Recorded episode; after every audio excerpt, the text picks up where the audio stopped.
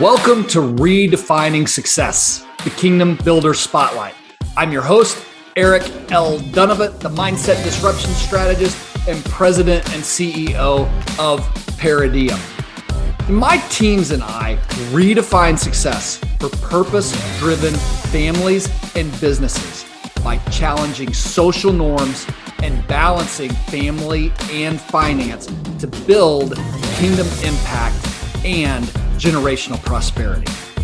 I believe that there are families and businesses that have learned to give a new definition to the word success from a kingdom perspective. Sit back, relax, and enjoy the next twenty to thirty minutes where we take traditional thinking and turn it upside down. Hi, this is Eric L. Dunavant, the Mindset Disruption Strategist. Thank you so much for joining me today for Redefining Success, the Kingdom Builder Spotlight. And I know that you're going to enjoy our interview today. Joining me today are Blake and Stephanie Alexandre with the Alexandre Family Farms. Um, you're going to need to go visit their website. We'll talk about that more at the at the end of this. But the things that they're doing from, I, I, I would use the word organic, but they're taking it so much further than that, are fascinating. Um, and then their heart for the kingdom and their the way that they've brought their family into this, just knowing the importance, and you guys know me, you know, this intersection of family and finance, and how do we do things together as a family that can make a difference. I, again, I think you're going to love their story. So Blake, Stephanie, thank you so much for being here today. Well, you're welcome, Eric. It's an honor to be here, and, and thank you for reaching out and having us and uh, allowing us to uh, participate with you and your audience. Thank you. Yeah. So here's what I like to do, um, and kind of take this where you feel like the best place to tell the story is, but give my audience a thirty thousand foot view of your life, the family, the business. Just kind of take us through, give us the highlights. Sure. Um, so I, I grew up as a farmer, a farm kid on a dairy farm in Northern California on the coast in, in a little town called Ferndale in Humboldt County. Uh, went away to college at Cal Poly San Luis Obispo, where I met Stephanie. And I grew up in Southern California on a dairy farm in um, forty-five miles or forty-five minutes east of L A, and grew up on a dairy farm and always prayed I'd marry a dairy farmer because I just loved a life. I had a mom who worked outside on the farm and loved to work alongside her. Yeah, so so it was uh, our, our university that brought us together, and uh, eventually we got married in nineteen eighty-eight and uh, dairied in Southern California down in Stephanie's hometown for about four years. And then this property came for sale back up here in, in extreme Northern California, where we're coming to you live today from our kitchen table here in Crescent City, California. Uh, we're about a mile from the ocean and about ten miles out of Oregon, wow. uh, the upper north corner. And, and it's just a beautiful setting. And so this ranch came for sale in uh, nineteen ninety-two, and we we struggled and put a deal together and, and bought this ranch. And it was a, a, a very big undertaking. Uh, we've been here uh, for thirty years. We've raised our five children here, who are now uh, almost twenty-three, up to thirty-one years old. Three of them married, a couple of grandkids already, and a couple more on the way. And because we bought a ranch that was outside of the dairy communities we grew up with, um, our parents, both of our parents, weren't very supportive. And I remember Blake and I talking that and telling them that we just feel called to be here in this community. So how did you find this particular, that's I mean, because that's fascinating to me. You're leaving your families to go start this dairy. How did, how did it come to you? How did you find it? Yeah, I, I, I remember the day and the moment I got the phone call from Ron Petersman, the, the, the real estate broker, who uh, happened to be at a meeting with me that day. And he, he pulled me aside and said, "Hey, Blake, I just got a listing on a big ranch up north. And it's kind of, you know, it's one hundred miles from where I grew up." And so I was quite familiar with this ranch. And uh, an hour later, I drove home to my house, uh, our house there, and pulled out my photo album from my freshman year at college when this dairy was brand new. And I went and visited it with a couple of kids that were driving home from Cal Poly up to Canada to their home.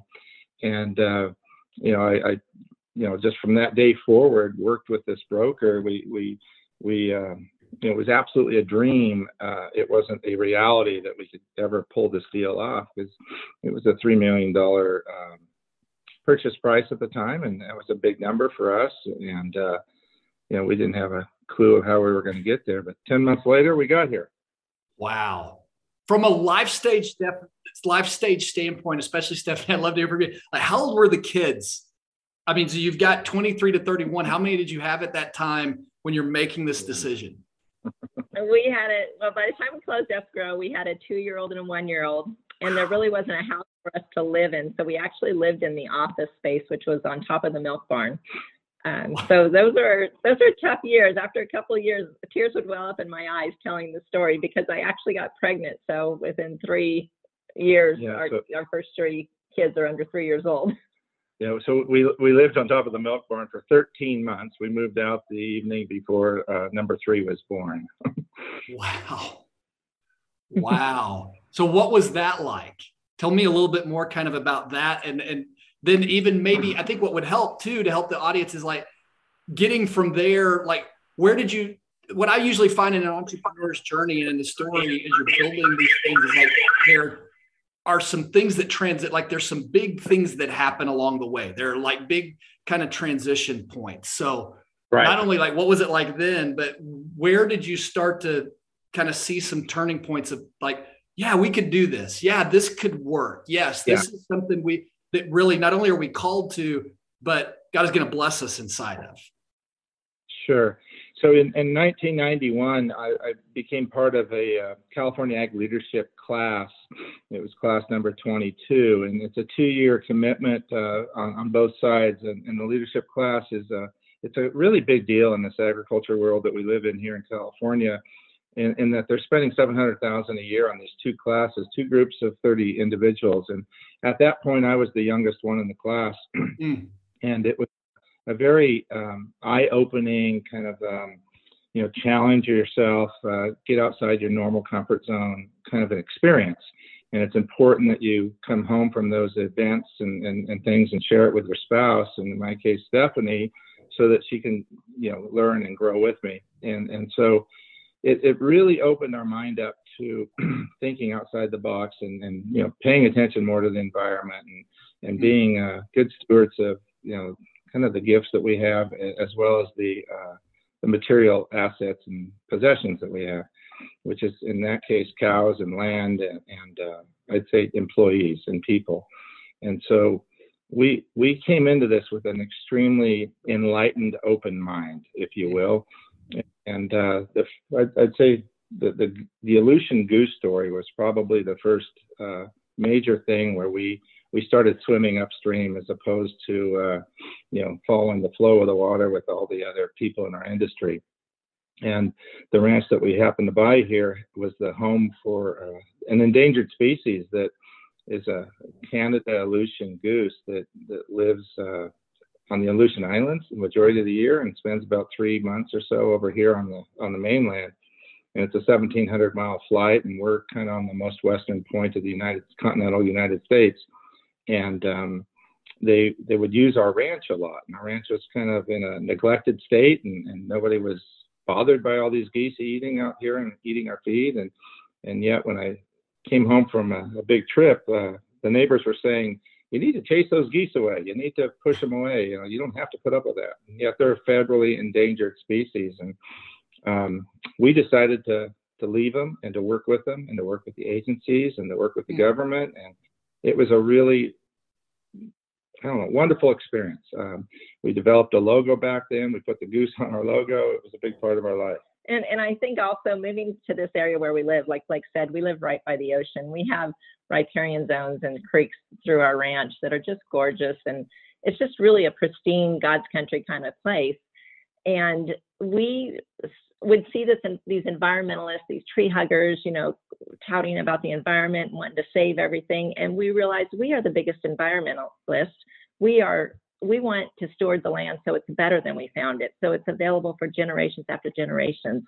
We're not here to destroy it or anything. And and you kind of had this us versus them, and it's like, wait, we're them too.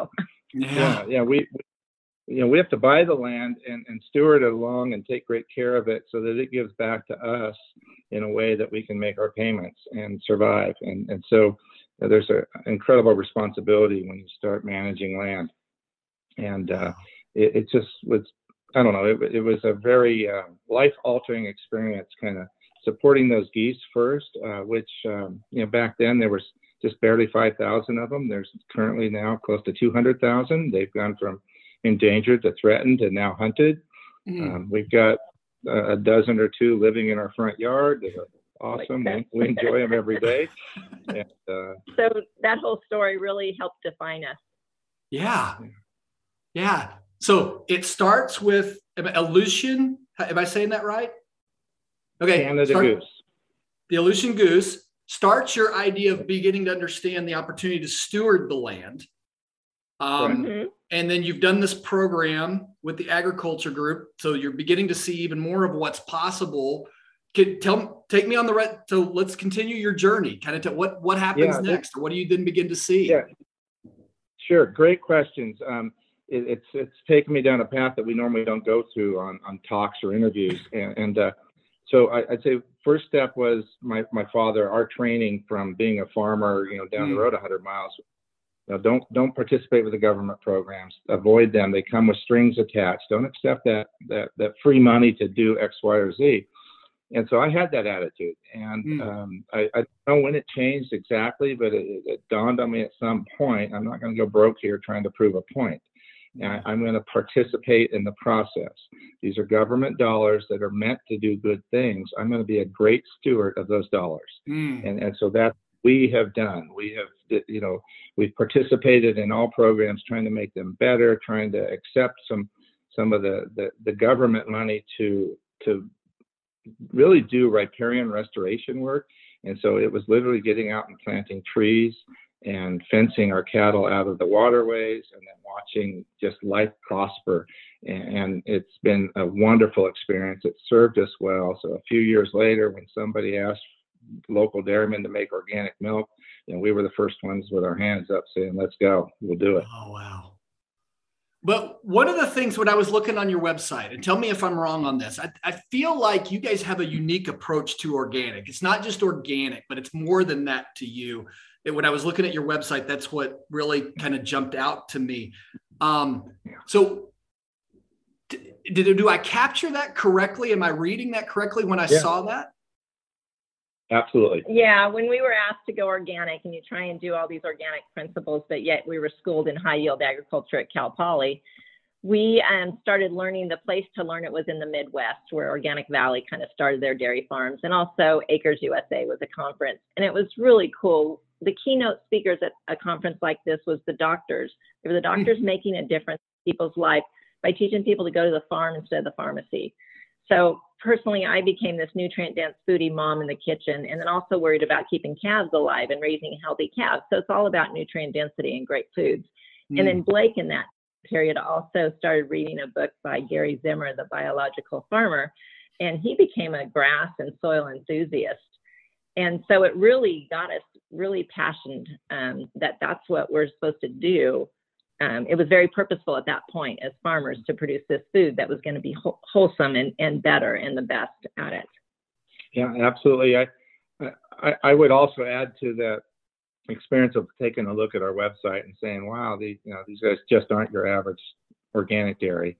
Um, and and what what it is is a real focus on soil. And, and so as I read that book, The Biological Farmer, you know, it, the, the purpose there is it's all about the biology and the biology and the soil and And basically what God created, and understanding the, the bacteria and the fungus and the mycorrhiza and the, and the microanthropods and the nematodes that are the all part, yeah, nematodes that are all part of this uh, soil food web, as people call it.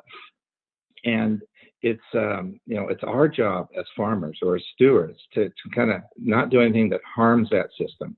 And that's a complete one eighty of what we were learning at universities for the last, say, six or seven decades. Wow. And so so here we are in the nineteen nineties, kind of really getting exposed to a whole new world. I remember when I found out that urea, a nitrogen um, fertilizer that is very common in, in, in our world, you know, it kills earthworms and all those other biology critters that I mentioned. It's like, wow, I was mad. I was mad that I just mm. spent four years at university and nobody told me that. Yeah, it, it, it's that's really a sad story. And and so, so just to have that in the back of our mind along the way, and we're trying to do the right thing at every turn. Um, it, it was back then when our kids were wearing these little bracelets that said, "What would Jesus do?" Right? Yeah. And um, I just always, I always think about every day, what would Jesus do? What What is the right thing to do? And and so, you know, we've got a little motto around here that we teach our employees and our kids and everybody. You know, what what do the right thing at every turn.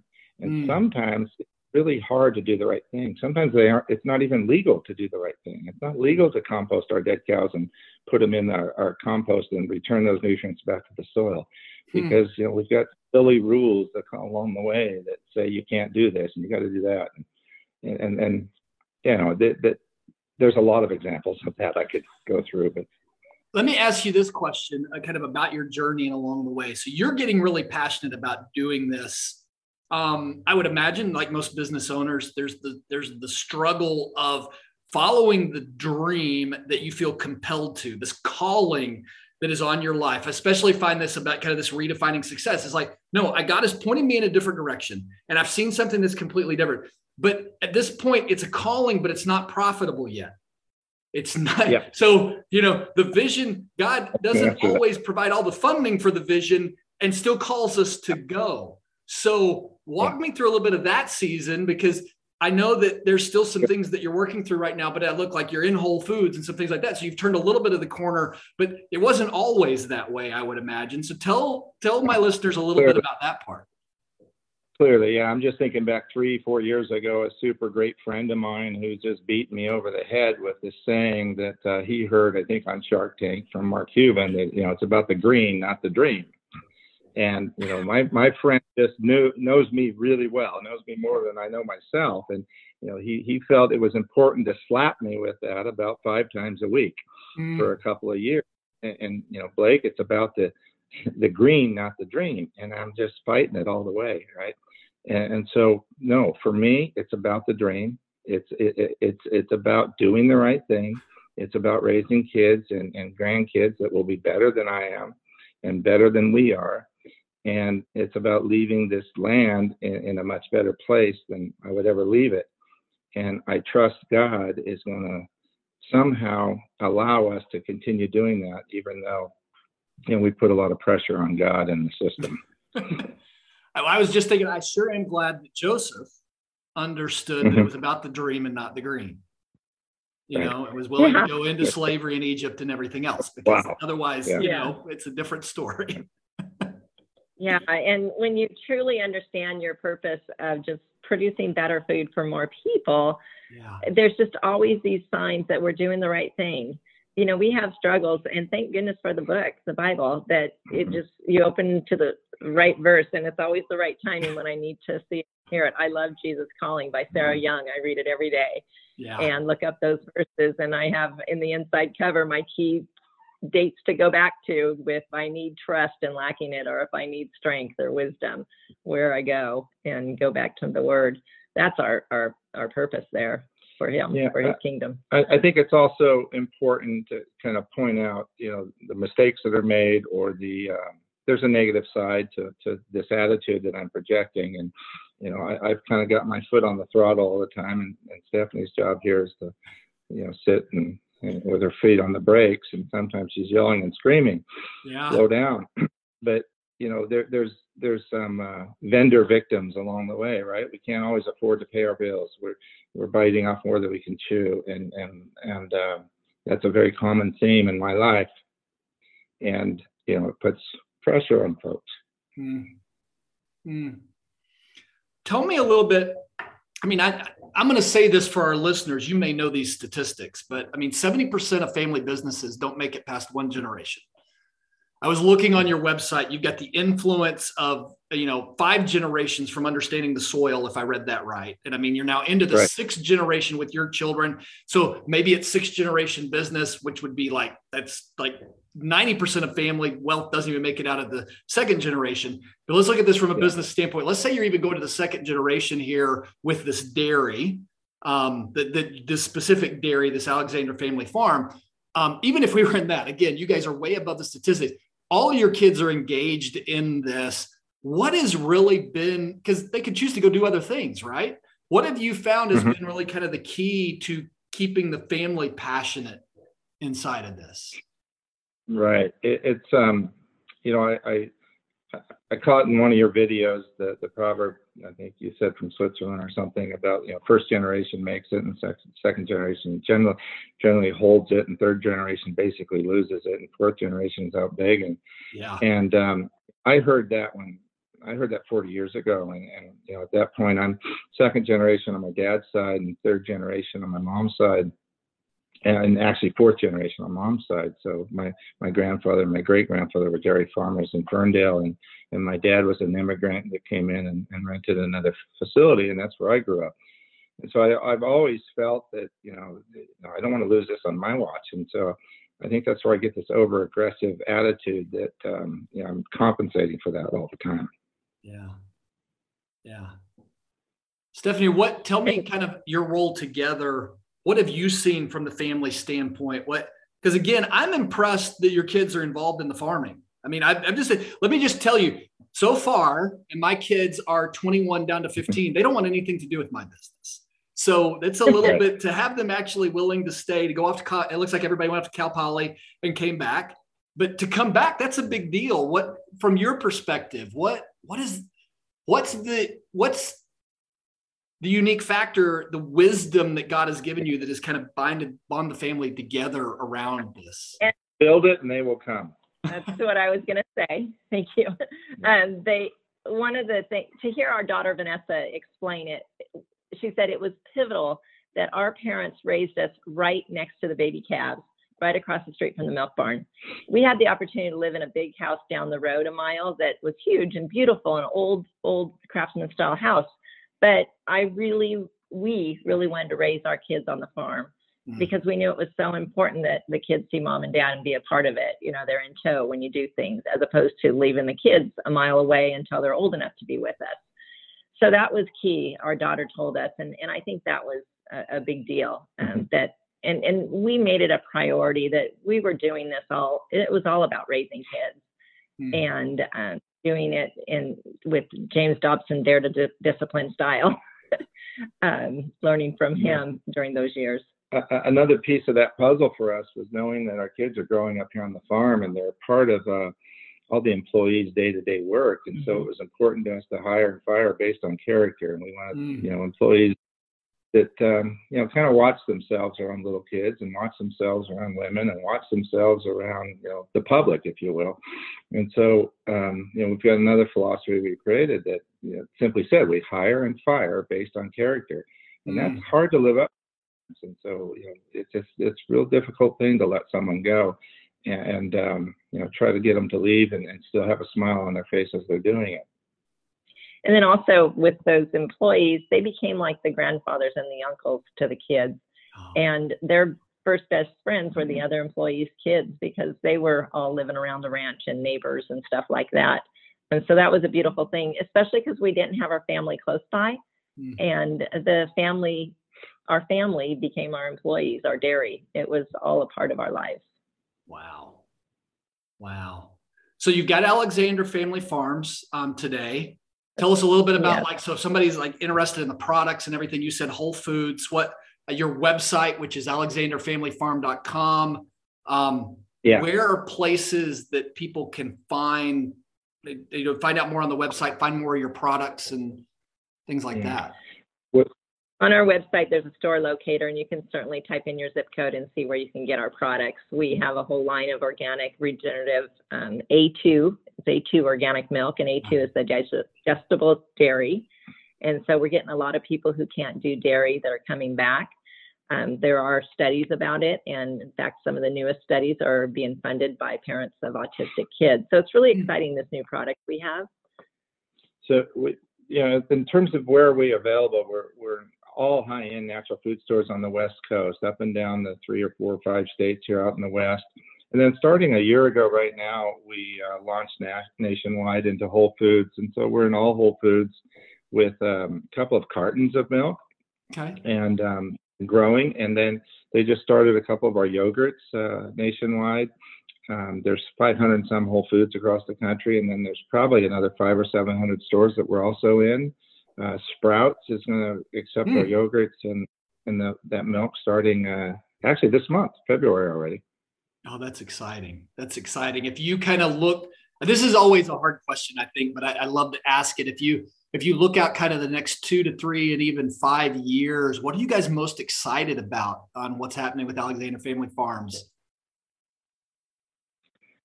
Uh, just teaching other farmers how to be regenerative, how to take care of soil and soil health, teaching parents how to feed their kids and, and shop the perimeter of the grocery store and eat real foods as opposed to the processed foods. We both love to educate and, and teach. Yeah. And yeah, I, I I think that teaching is going to come in the form of regenerative agriculture and explaining that to farmers, even consumers, and maybe even to you right now.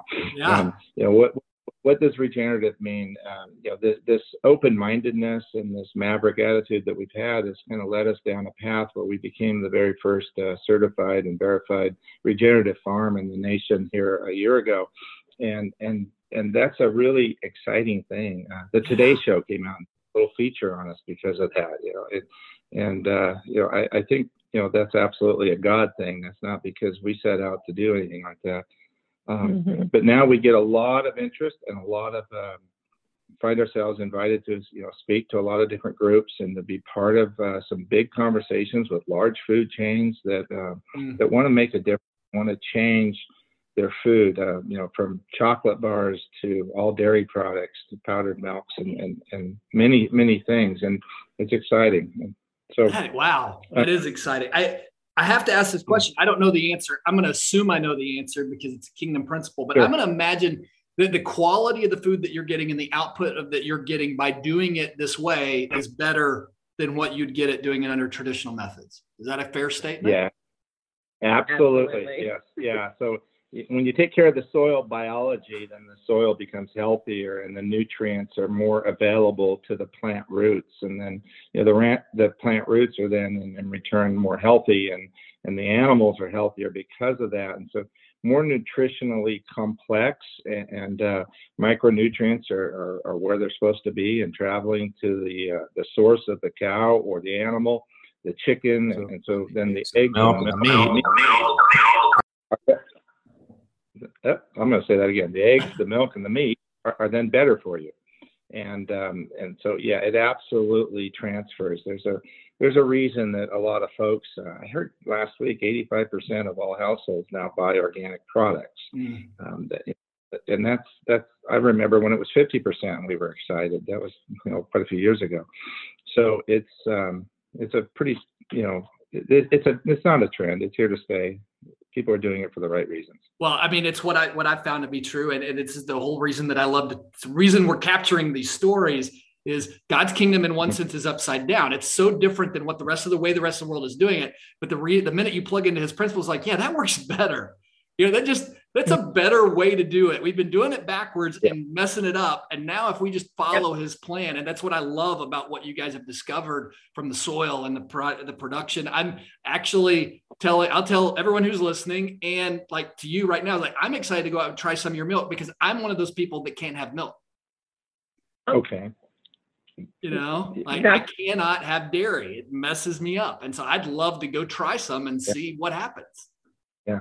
It, and, and we get that a lot. I love it when a lady from Tennessee, she called and got a hold of me and she said, my little boy cannot do dairy and he's seven years old and he was able to drink your dairy. And she says, Mommy, this is heaven in a jug. yeah. It, yeah. It. it it seems like seventy, eighty, ninety percent of people that are in your situation are okay once they, they get on A two, A two milk. And uh, so um, it's the protein in milk that we, we've just simply Uh, chosen cows that, that receive the right genes from their parents. I've got a few questions I want to finish up with. You guys have such sure. an incredible story. I love just where you're coming from, and I, I look forward to just kind of following your journey from here on out. Is there anything we haven't talked about that, knowing that we've got the audience and you've got a chance, you've got the microphone, that you know you you want to say that I didn't get a chance to ask you about? Yeah, you know, I, I'll touch on that, and I think Stephanie will probably want to add to this. I had a chance to sit down with the president of the local university yesterday, and um, he, he's doing some great things. And so it's it's Humboldt State University that uh, that's what they were called a week ago, and today they're uh, Cal Poly, California Polytechnic Humboldt. And, mm. and so it's complete re-facelift, if you will, of, of their, their thinking. And so one of the mottos with the Cal Poly is learning by doing. Mm. And so anyhow, I'm having lunch with him yesterday, and he's asking me for this next big idea. What what do we want? Well, I'm I'm explaining to him about regenerative and some cul- uh, culinary stuff that a, a great friend of ours is, is kind of a famous chef that would love to help the university. And I think the important part, the, the message that's missing from society today and maybe around the world, is that the way that people get to health is through good food, good nutrition. And doctors and universities and, and the education system there is a little skewed in, in treating things, much like we used to treat our soils with nitrogen, potassium, and phosphorus, and, and think that that was growing healthy food. No, it was growing more food. It wasn't healthier food. And so so we need to shift our education, and and and and, and really, you know, people need to go to the farm instead of the pharmacy, and, and yet doctors need to understand how, how they get, you know, better health. Mm.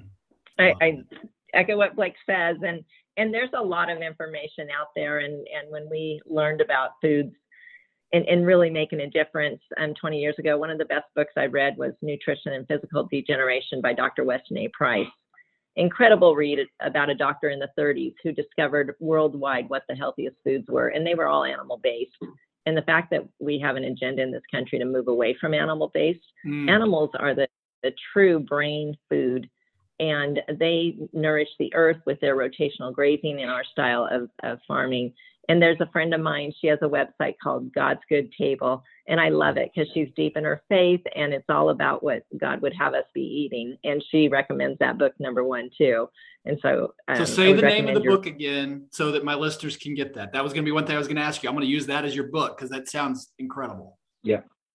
Nutrition and Physical Degeneration by Doctor Weston A. Price. Okay. And it was written in nineteen thirty. And then the website. Is it still in publication, or do we have to find it out of publication? Okay. Nope. It's still in publication. And the website um, I would recommend. No, that's fantastic. All the cool people are still buying it. I love that. I love that. Hey, so let me just ask you this question as we kind of wrap up. Um, let's say somebody's listening and they're like, I love what I'm hearing. And um, we, we mentioned your website again. Alexandre Family Farm is one place they can go to get more information. But if they want to get in touch with you, or they want to um, get more information on what's going on, we've got the website. What other places would you recommend that people reach out to to get in touch with you? And um, yeah, through our website, people get in touch with us. We love it when people call our cell phones. And yeah. we, we don't mind having those out there. We love those conversations to walk outside while we're working on the computer or in the middle of something. It's fun to just be inspired to um, have a conversation with like-minded people. Yeah, I, I'm I'm I'm a bit old-fashioned. I was just going to say, call me. yeah. I, you guys know uh, who yeah, Bob you're, Goff you're... is? No. Okay. He He's been pretty famous in the community. He wrote a book called Love Does, and he put his cell phone number in the back oh. of that. And he was like, I don't know if that was a good idea or not. Yeah, yeah, sure. So here's what I'm going to tell my listeners. Um, I'm not going to publish your cell phone on the show. What I'm going to do is go to their website, send them an email, and if you want their cell phone, they can share it with you via email. I'm not going to be the person that you're like, take the episode down, take our cell phones off. We can't sleep. Um, it's, it's but great. It was funny because my son, who's now twenty-one, when he was seventeen, he called them on his cell phone and he picked up. So it was, it was really awesome. Crazy. Um, so that's a, having a conversation that way is good. Blake, Stephanie, thank you so much for doing this interview with me. Um, this you. has been insightful. It's been just a great, I've loved the conversation that we've had. And um, I love your hearts, and I love how you're redefining success in farming. I mean, that is just what you're doing. Um, I look forward to just watching your journey and watching what happens from here. So um, thank you again for being on the show. Everyone, um, look forward to just getting your comments, um, just listening and kind of seeing what you think. Get in touch with Blake and Stephanie if you've got questions, um, alexander family farm dot com. And we look forward to being with you next episode. God bless you. God bless you. Thank you. Thank you.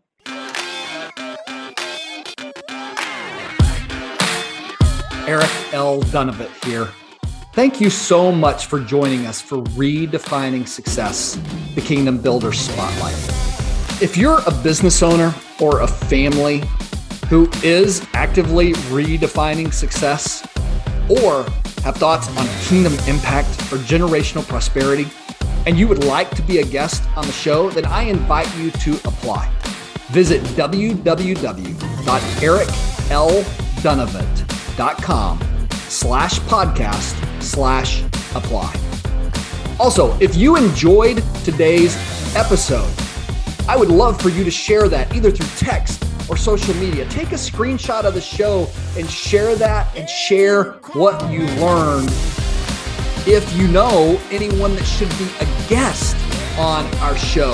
We would also love for you to connect us to them. The best way to do that is to use hashtag Redefining Success. I love to read your thoughts and shares on social media, and we also are honored just to get any recommendations of people that you think we should be interviewing on the show. We are constantly adding new content, adding new podcasts. So first and foremost, I'm going to recommend that you subscribe so that you don't miss a thing.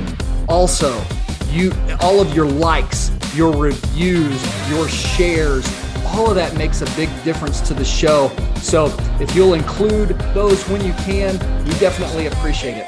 If you'd like to get in touch with me, visit w w w dot eric l three sixty dot com, and all of my connections to social and other ways to get in touch with me are there. This is Eric L. Dunavant, the Mindset Disruption Strategist, signing off. Until next time.